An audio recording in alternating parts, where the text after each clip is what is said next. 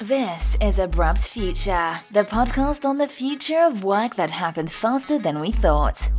Each week, we feature conversations with experts in leadership, management, human resources, culture, and technology to help you succeed in this new normal. This is your host, Benoit Hardy-Vallée.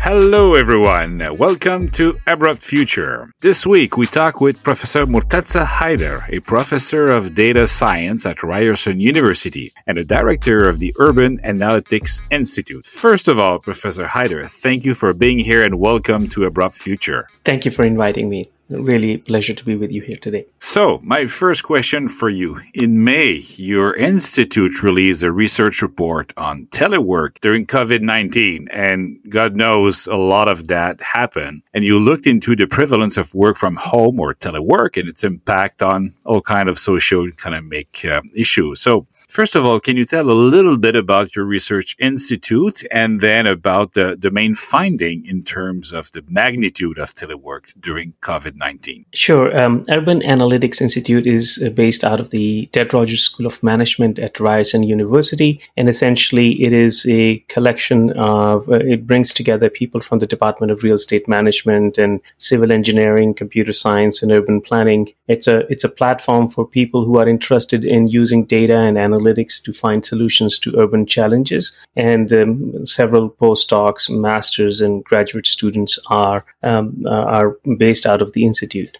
In May um, of this year, um, we were um, able to release a report uh, on the extent of telework in Canada. And we were fortunate to have access to two recently released data sets by Statistics Canada, which is Canada's um, official statistical agency. And um, it is because of their um, very uh, con- concentrated and timely efforts that they were able to extract or obtain information from a large database of business owners or employees, employers and at the same time, they were able to conduct online surveys of uh, people who were part of their um, larger uh, employment uh, survey, labor force survey, and a subset of that labor force survey was um, quizzed about the state of uh, telework in their lives.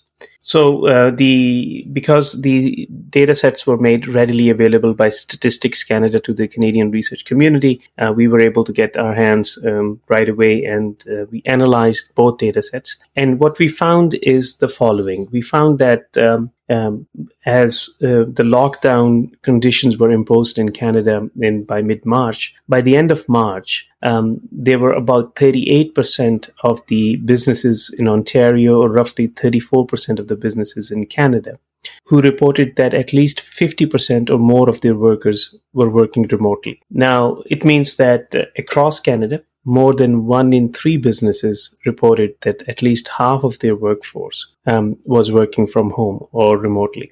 And um, to give you an idea as to how big a change this was, just a month earlier, that is um, before in before February 1st or up to the end of January of this year, in Canada, only 11% of the businesses reported that half or more of their workforce was working remotely. So that statistics jumped from 11% at the end of January to 34% at the end of March for Canada.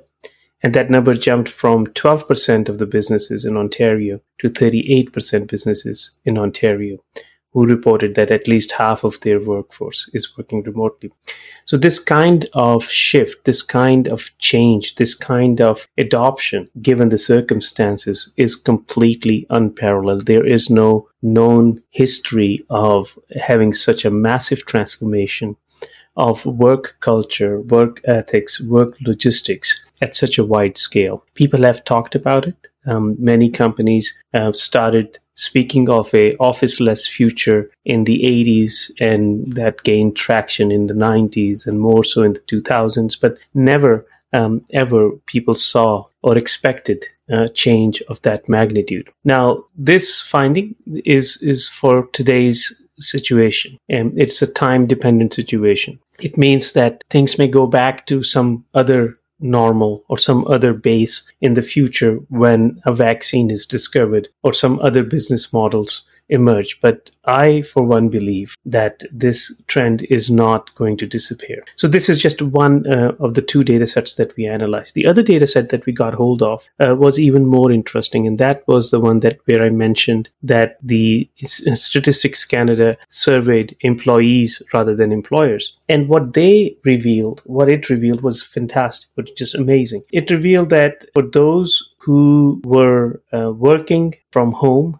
and were working from home before COVID 19 and continue to work from home during COVID 19, that represents 12% of the labor force of work. So 12% of the people reported that saying we were working from home uh, before COVID 19, we continue to do so now. Then, for those who said that we were working somewhere else before COVID 19, but now we are working from home, that number is now 27.2%. So you put together 27.2%, that's a shift. And then the base is 20, 12.1%. So you realize that 40% of the Canadian workers are actually working from home right now. And then those, if you add to that those who were not present at work, those who were not working for whatever reason, either because of COVID 19 or some other reason, that number is another 22%. So 40% of Canadians are working from home, 22% of Canadians are home just because they can't go to work for whatever reason. So 60% of Canada's labor force is right now at home. And there's about roughly 38, 39% of the people who continue to work from outside of their home. So from this, if you ask me to generalize, I would say that in the Canadian economic system, there are about 40% of the people whose work will continue to be um, uh, outside of their homes. These are the people that will not be able to work from home, um, given that under these very restrictive conditions, they still have to go out and work. So that's the base that will never convert. But then be- anywhere between 0 and 60% is the base or the, or the potential to convert from uh, from whatever they work now. Or, um, um, for example, if they have been they have been working from outside, um, so that number could be as high as what it is now, forty percent. And there's some more people who can join this group uh, from those who are not working right now. The only caveat I would add to these numbers is that this 40% of people working from home right now are partially under the strict lockdown conditions, partly because of the other restrictions. But when these restrictions are lifted, I believe an untold number, a large or a small number, and I don't have the means to know how by how much. But from these 40%, some will go back to traveling to work, whereas the rest uh, will perhaps adapt to this new reality. So, this is in a nutshell the core lessons drawn from our report. And these are huge numbers. I mean, when you think about it, we, we all have this feeling that everybody's working from home. But when you look at that six out of 10, basically, it's a fairly large section of the Canadian population. It showed that it can work, right? Because obviously the economy is still working. We might face some, some issues, but overall, banks, technology, financial services, other industries are still going through. So why is it you think that we were not more proactive in generalizing work from home before absolutely this is this is the thing that i think a lot about uh, that um, if you if you take a stock of the technological innovation that has taken place since the arrival of smartphones, which I think was a big landmark. But that's not the only big technology that would have facilitated a switch for uh, white collar workers or knowledge economy workers working from home, because complementing this smartphone technology are, are the uh, web conferencing or video conferencing technology. You have the virtual private networks, you have cloud computing, you have software as a service. Of all these technologies, uh, suggests to me that this shift to telework uh, should have gradually increased and continue to increase over the past 20, 30 years. Especially the earlier landmark was the email and then the ability to work and dial into your enterprise systems from home. All of this existed at a greater and higher frequency in the past 10 to 12 years. And I think one of the reasons why this did not happen is because there's the, the managerial class in the hierarchy of labor force. These are the individuals whose job is to ensure that the deliverables are delivered on time, that the people are following a discipline. These are the managers of work. Um, and these uh, individuals perhaps confused the presenteeism, that people's physical presence with efficiency or, or, or, or talent.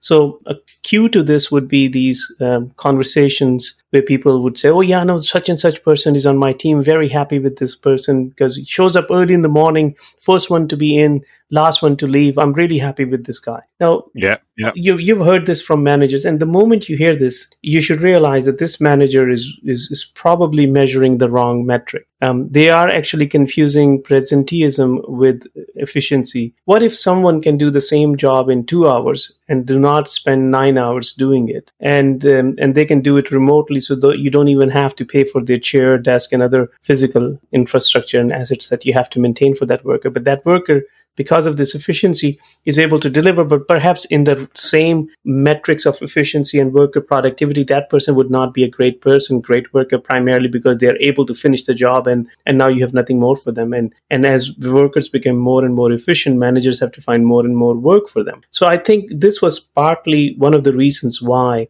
we do not see uh, a very large increase in remote work over the years because the managing class uh, the manager said, Well, if they're not in front of me, how would I know they're working? Well, you would know they're working if they are delivering the assignments and tasks on time and of quality. So instead of measuring the deliverables, instead of evaluating the deliverables of, for their timing and quality and, and excellence, we just ended up measuring how long a person is, as if they're working in a on a in a manufacturing plant and they have to stand a, at a conveyor belt. And the moment they are not at the conveyor belt things will fall apart. But that's not how the knowledge economy works. So a lot of the metrics that we had developed about worker productivity actually came from agriculture and manufacturing. And they were brought the same metrics were brought into white collar uh, management systems and we just started to confuse physical presence as an as a as an indicator of workers efficiency. So that is one of the reasons. The other reason perhaps is that uh, people do like going to work. I would not uh, ad, um, argue against it. I think people like going to work. That's why they spend so much time on clothing and shoes and ties and accessorize their dresses uh, because they the going to work allows them to uh, to be a, at their level best. And and the in the absence um, i mean how many pajamas can you buy to be working from home? I mean or sweatpants right? So so so there's this personal desire for people to get up and get dressed and look good and and go. And and and so so that is there as a motivation as well. Um, the then the other thing is that there are people um, there I think there are very various kinds of workers, but there are workers who really need to be um, in in the presence of other workers. They have always got questions, and they actually benefit from um, being in the presence of others. These are the people who would always ask, "How do you do this? Where is this file? How can I change the color of this uh, this word or how can i open this file? And, and my excel has crashed. What should do i do? My zoom meeting is not working. My microphone is shut. So all these kind of colleagues they rely on their colleagues which they wouldn't be able to do so if they're sitting at home. So they would like to go to work as well. And then this this this idea of diversity that people would lo- like not to be confined to one 100 200 square feet of a space uh, day in and day out working from home. But at the end of the day i think uh, companies were um, the bigger reason was that the companies thought that if their employees are not in front of them then certainly they're not working and certainly they're not productive and certainly we're paying them too much and certainly we are losing money. So let's get them into this office. And as long as they're in front of us on their computers just updating their facebook pages who cares? They're working. So that kind of mis mismanagement on part of management probably is one of the bigger reasons that we did not have telework blossom or t- take take hold. Now this comes at a big cost getting people transported every day, at least twice from their homes to work and then from work to home back. It comes at a tremendous societal cost. It comes at traffic congestion. People spend hours in traffic congestion or being stuck in public transit. And now with public transit, if you are um, with this COVID 19, there's an additional challenge of of of, uh, of physical safety, um, being not being overly exposed or unduly exposed to the virus in in in transit systems that may get congested, despite the best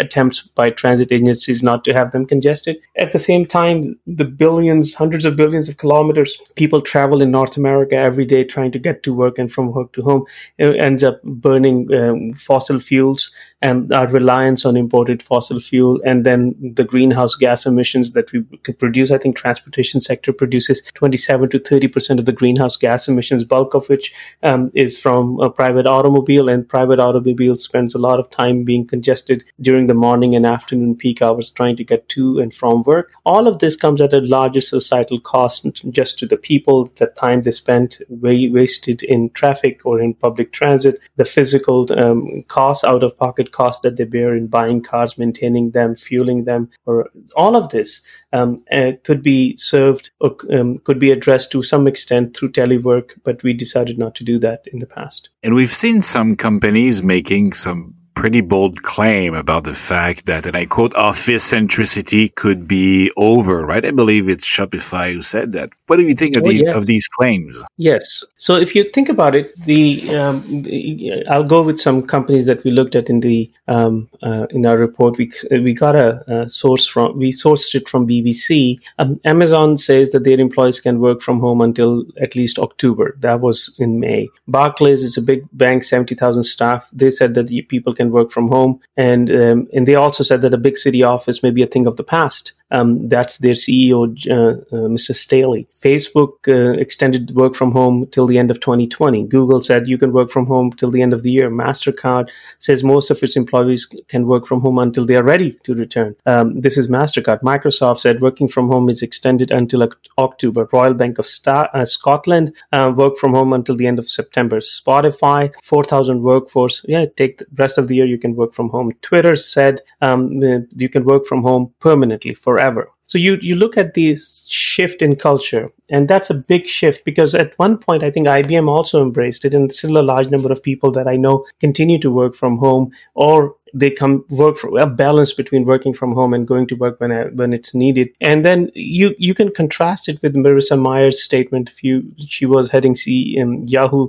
and one of the steps she took, I can't recall the year, but we have referenced it in our report. She said that um, uh, no people have to come to work because um, uh, great ideas are born when people are face to face. And then they ended telework for uh, Yahoo. So I think this great shift is allowing us to understand how ridiculous our earlier decision making was, primarily because we put so much burden on people and so much burden on the employees and employers by creating by having this need to come to work. Um, there's people who think that uh, uh, I have colleagues. My, it's not a criticism, but it's a reality that I have colleagues who specialize in economics and they write papers about how productivity increases when people come to work and work from home work from office and these chance encounters and whatnot.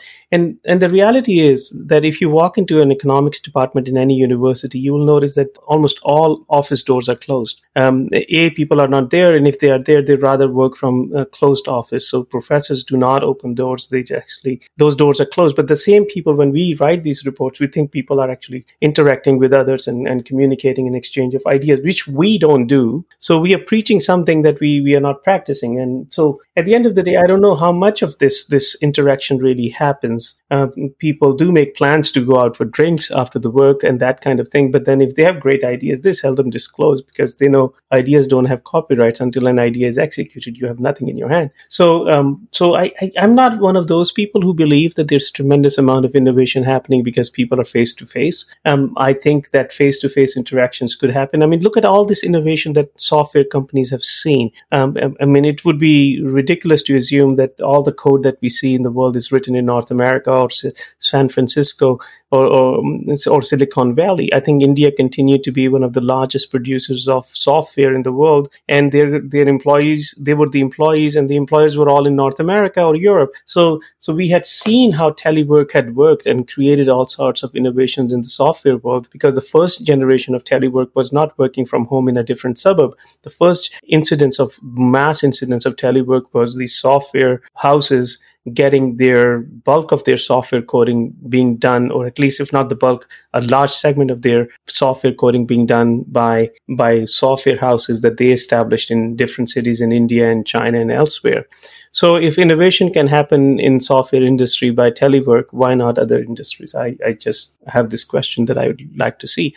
Or someone should say that tell me that um, those software houses that did not rely on telework and forced or required all the programmers to come to the head office and code in in, in, in the presence of each other were more profitable than those who outsource coding to not just suburbs but different countries. I mean, these are real things that one has to answer. I'm not saying that I'm right, but I'm saying that uh, I would like to see more evidence to support the fact that you have to be in front, face to face with other people to, for innovation to take. It's it's true, right? I mean, we always hear about the importance of serendipity and then the water cooler talk at a c- coffee machine conversation, but I hardly seen any evidence that this is actually fueling innovation, right? I can see how it helps for socializing and it has a value, but maybe we've have been adding a lot of importance to those factors versus maybe a more structured way of working and having people actually able to focus on the important work. I mean, you're giving the example of economics professor shutting their door, but frankly, when I work into an office, I try to find a quiet spot so that I can go into the, the deep work. I do enjoy some socializing, but overall, most of my job, like many knowledge worker, requires quite a bit amount of concentration and focus. So absolutely, I, I think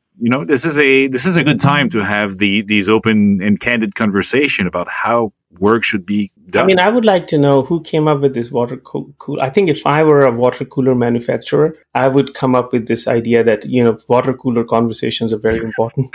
so, so I would like to know who paid for this. The great ad- bitch for marketing, eh?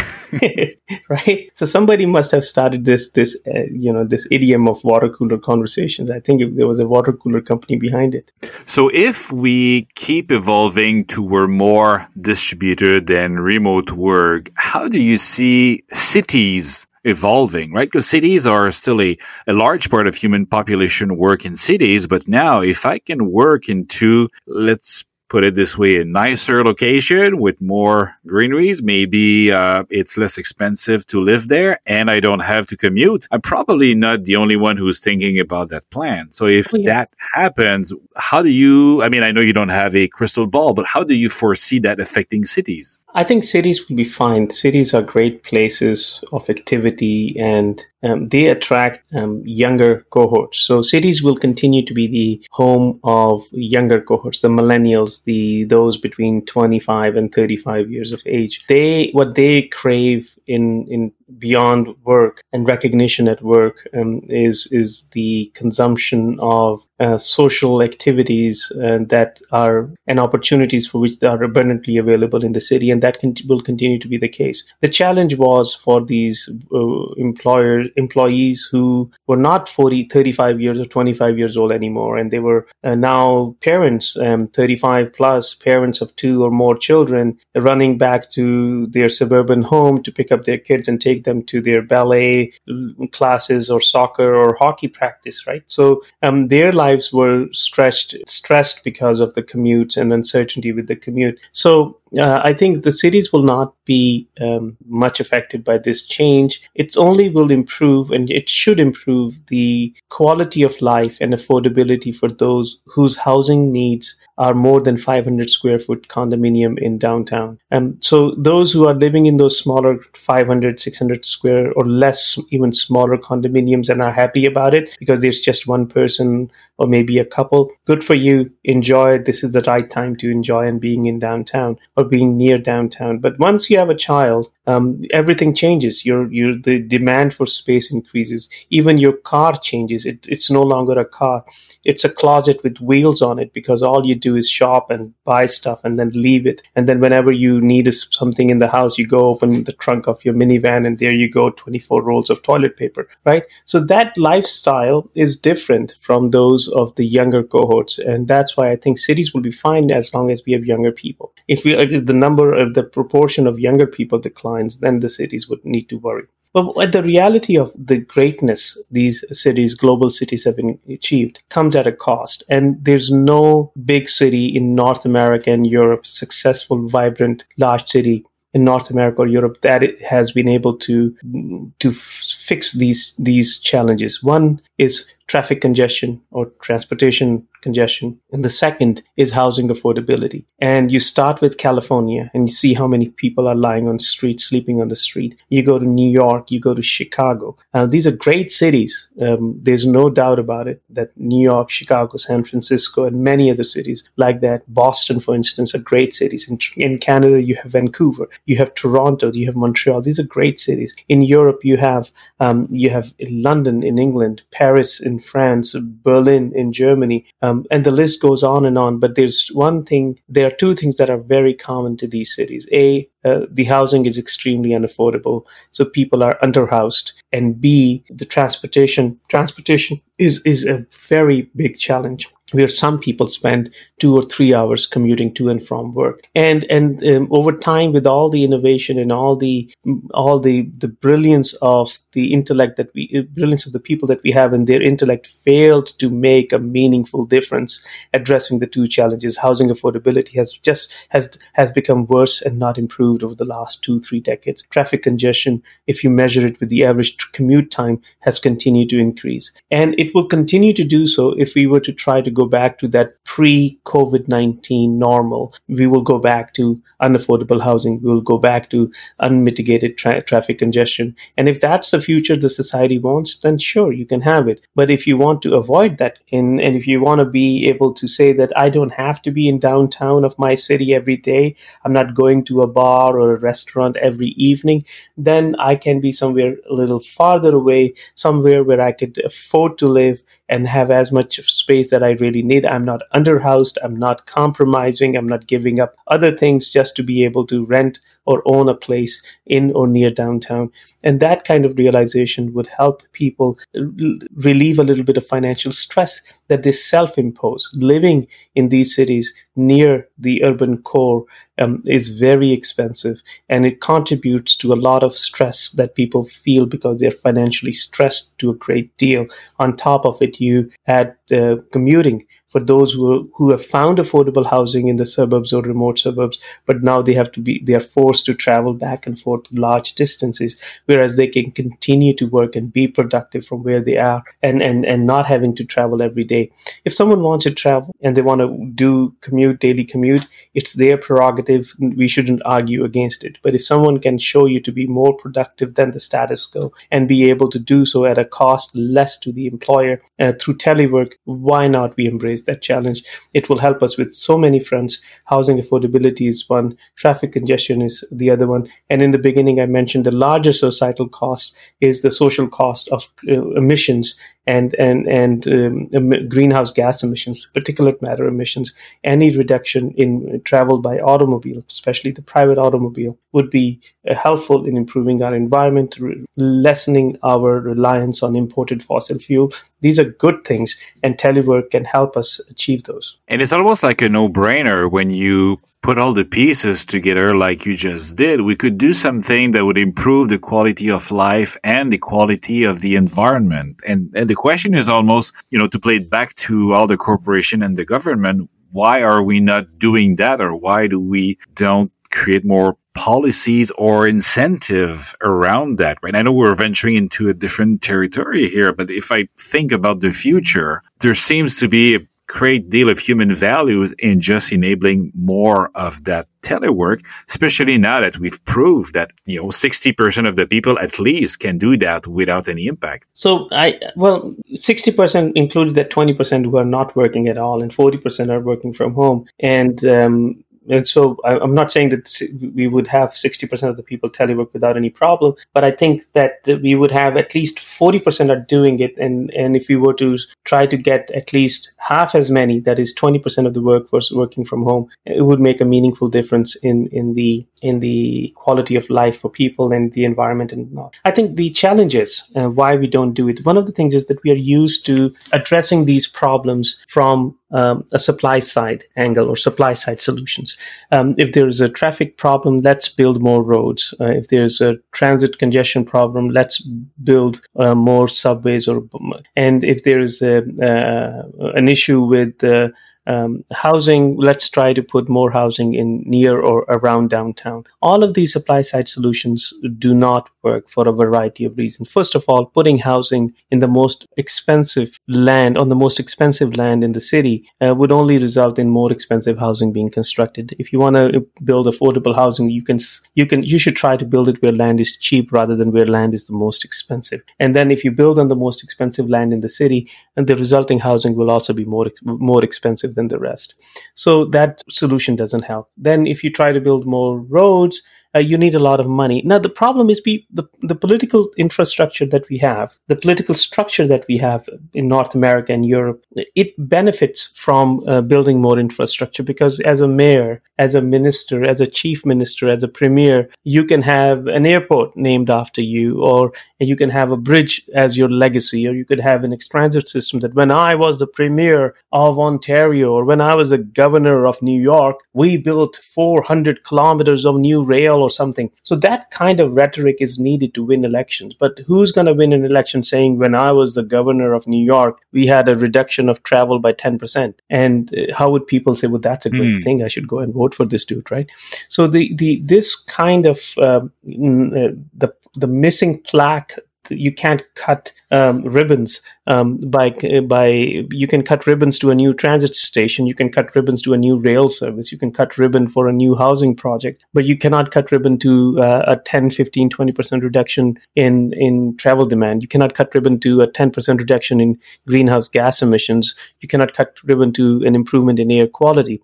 So what really is tangible what is really meaningful for the people uh, in terms of affordability in terms of better environmental quality that is not as meaningful for the political infrastructure or political structure that we have constructed around us. And therefore, somehow the voters have to find a way to communicate. The electorate has to communicate to the leadership saying, it's okay if you don't build something. It's okay if you can consider the demand side solutions rather than the supply side solutions only. So the electorate has to communicate this that if you were to, if, if a politician were to find a, a, way to lower the demand for services, and through this he can he or she can improve the the quality of life of the of the masses. The masses should be able to say, if you were to do this, uh, we would vote for you, rather than you just putting some new new new uh, infrastructure on ground. I mean, there's in, in Toronto, our politics is very much swayed by which politician promises to build more rail or subways, and and that that is their raison d'être. that is their claim to fame, saying that I am the one standing for more more more subways and I'll build more subways and hence I should be your councillor or I should be your mayor or premier. And I think that that kind of supply side solutions ignore the possibility of telework, ignores the possibility of improving people's life without spending money or much money. And and it reminds me there's a saying in French, right? When quand le bâtiment va, tout va. When construction goes, everything goes. And I guess there's a little bit of that in our political incentive. Um, thanks. That was a, a lesson in, in political um, economies.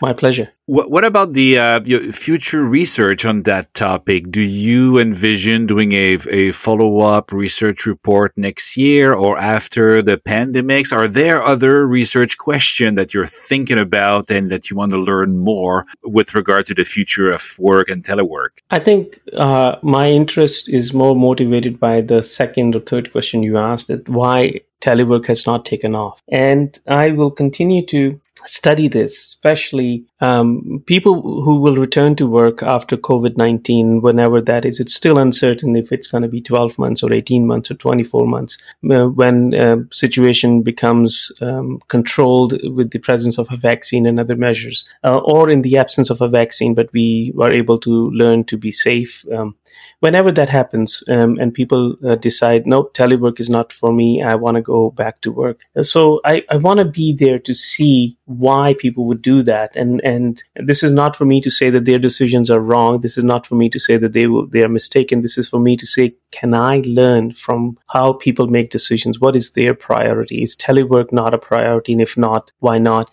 And for those for whom telework will continue to be a priority, I would like to understand more um, by by learning from them. I think if my desire would be to start um, uh, to launch long-term surveys uh, of uh, workers to see how they felt about telework before COVID-19, how they felt about telework or working from home during COVID-19, and um, then post COVID, I would like to see what their decision making is and what motivates to either continue teleworking or working from home. Mind you, that if, if you look at our report, we have given a breakdown of telework by different industries. And there are some industries like information and information and culture where 80% or more of the workers um, in those sectors, um, 80% or more of the firms in those sectors are reporting that at least 50% of their employees are working from home, which means that there are some firms where um, the, there are some economic sectors or, or, labor force sectors where 80 90% of the labor firms are reporting that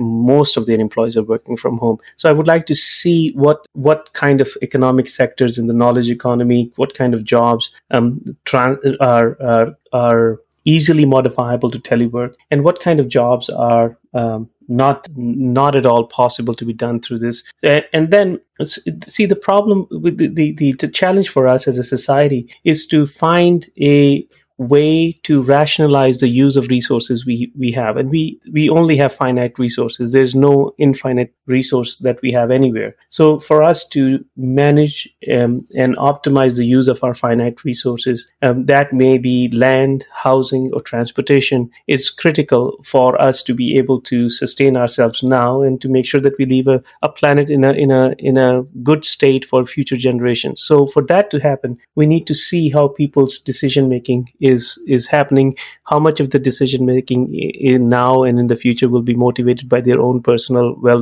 how much are they aware that the decisions they make will have a bearing on their children's lives? And how much of the they are aware that their future decision making would have an influence on their labor's quality of life? So these are the questions that i would like to see. I would love to partner with companies like amazon or ibm or, or microsoft to see how their employees uh, are going have adopted or continue to adopt. I mean i'm looking at the the banks. The banking sector is one thing uh, one big sector that is impacted and most of the banks they're um, big banks in in Canada we only have large banks because it's a very controlled environment. So our big 5 banks or 7 banks have their head offices in downtowns and um, pretty much all of their downtown offices are near empty. So um, and then the banks have not um, lost productivity of their workers they may have reported losses, but those losses are not because their workers are no more productive. Their losses are because of the uncertainty in the markets, uncertainty with the with the liquidity of the market, and and and the fear that it, it just has spread across across the economic sectors. But at the same time, workers in the banking industry, in the law firms, who are not working from their offices but are working from home, I would love to learn from them to see how the workers felt uh, when they were working from home. There are all sorts of uh, different views that I hear. I hear uh, some parents saying, like a father saying the other day, the senior banker saying, this is the first time that he has been able to spend and see his children, his teenagers and grow um, because he's been able to see them during the daytime, and which he wasn't able to do so in the past because he would leave at seven in the morning and come back at seven at, in the evening. And he said it was a wonderful change to see his children in, in during the daytime or having a break at lunch and having lunch with his children. So he he thought that there's a an element of parenting that was completely missing in his life because of the routine that he had adopted for 20 years. And that break in routine is giving him in new insights. On the contrary, I have some law, uh, some lawyer friends uh, who are single and, and um, they are facing a very hard time being on their own and working from their, um, they're very well situated but small apartments and they would, they can't wait to go back to work and start having that normalcy in, in their lives of being socialized and whatnot. So also there's a